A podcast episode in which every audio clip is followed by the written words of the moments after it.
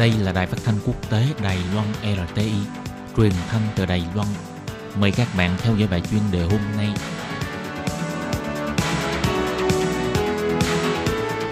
Thúy Anh xin kính chào quý vị và các bạn. Chào mừng các bạn cùng đến với bài chuyên đề ngày hôm nay. Chuyên đề hôm nay có chủ đề là Phó Tổng thống Trần Kiến Nhân nói thiếu hiểu biết cũng góp phần lây lan dịch bệnh. Trung Quốc cần có tinh thần trách nhiệm công dân thế giới. Và sau đây mời các bạn cùng lắng nghe nội dung chi tiết của bài chuyên đề này. Trong tháng 3 vừa qua, Phó Tổng thống Trần Kiến Nhân đã có buổi phỏng vấn riêng với Thông tấn xã Trung ương CNA về tình hình dịch viêm phổi COVID-19. Phó Tổng thống bày tỏ, thiếu hiểu biết là vũ khí quan trọng nhất khiến cho dịch bệnh lây lan rộng hơn.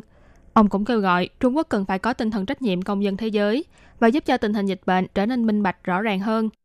Phó Tổng thống của Đài Loan, ông Trần Kiến Nhân, vốn là một chuyên gia về y tế công cộng. Do cuộc chiến phòng chống dịch bệnh viêm phổi COVID-19 của Đài Loan nhận được khá nhiều lời khen ngợi, Phó Tổng thống đề cập đến, thông thường mọi người đều cảm thấy rằng quốc gia độc tài sẽ dễ khống chế sự lây lan của dịch bệnh hơn, bởi vì chỉ cần một mệnh lệnh được đưa ra là mọi người đều phải tuân thủ theo. Nhưng trên thực tế, việc phòng chống dịch bệnh cần nhất là mỗi một con người đều bằng lòng phối hợp và làm theo các biện pháp phòng dịch. Chỉ có những quốc gia tự do dân chủ pháp trị mới có thể thấy được thông tin minh bạch về tình hình dịch bệnh, để cho người dân học cách phòng dịch từ thông tin dịch bệnh. Thông tin công khai, minh bạch và thành thật mới có thể giúp khống chế dịch bệnh một cách hiệu quả nhất, chứ không phải cứ che giấu tình hình dịch bệnh để toàn xã hội trông có vẻ như là bình ổn, không có gì xảy ra. Ngày 19 tháng 3, ông Trần Kiến Nhân đã đăng tải bài viết trên trang Facebook của mình, trong đó phân tích tình hình xét nghiệm viêm phổi COVID-19 ở các nước. Bài viết đề cập, chỉ có thông tin chính thức của hai nước là Trung Quốc và Iran là không được liệt kê trên trang Wikipedia, chứng tỏ thông tin về dịch bệnh không rõ ràng minh bạch. Mạng Tân Hoa Xã, một kênh truyền thông chính thức của Trung Quốc, đã đăng tải một bài viết ẩn danh chỉ trích những lời của ông Trần Kiến Nhân là khoác bộ áo ngoài chuyên nghiệp nhưng ngang nhiên nói bừa tạo tin đồn. Về những lời phê bình này, Phó Tổng thống Trần Kiến Nhân không đưa ra phản hồi hay bình luận gì thêm, nhưng ông nhấn mạnh những thông tin và số liệu mà ông đề cập đến đều là thông tin chính thức từ chính phủ. Những năm gần đây, Trung Quốc liên tiếp xuất hiện những dịch bệnh truyền nhiễm nghiêm trọng, bao gồm dịch tả heo châu Phi và dịch viêm phổi COVID-19. Ông Trần Kiến Nhân cho rằng, không chỉ là Trung Quốc mà toàn nhân loại đều đang phải đối mặt với nhiều dịch bệnh truyền nhiễm mới hoặc những bệnh truyền nhiễm tái bùng phát với biến thể chưa từng gặp. Loài người không ngừng khai thác đồn điền, phá hoại rừng cây và môi trường sinh sống của động vật hoang dã, thậm chí là tham lam thưởng thức những củ ngon vật lạ trong thế giới hoang dã. Vì thế, cuộc chiến giữa con người với những dịch bệnh truyền nhiễm mới là cuộc chiến không bao giờ có hồi kết. Ông Trần Kiến Nhân nói, ở những nơi có đông dân số và nhiều hộ chăn nuôi gia súc gia cầm, chắc chắn sẽ khó mà tránh khỏi việc xuất hiện dạng bệnh truyền nhiễm mới.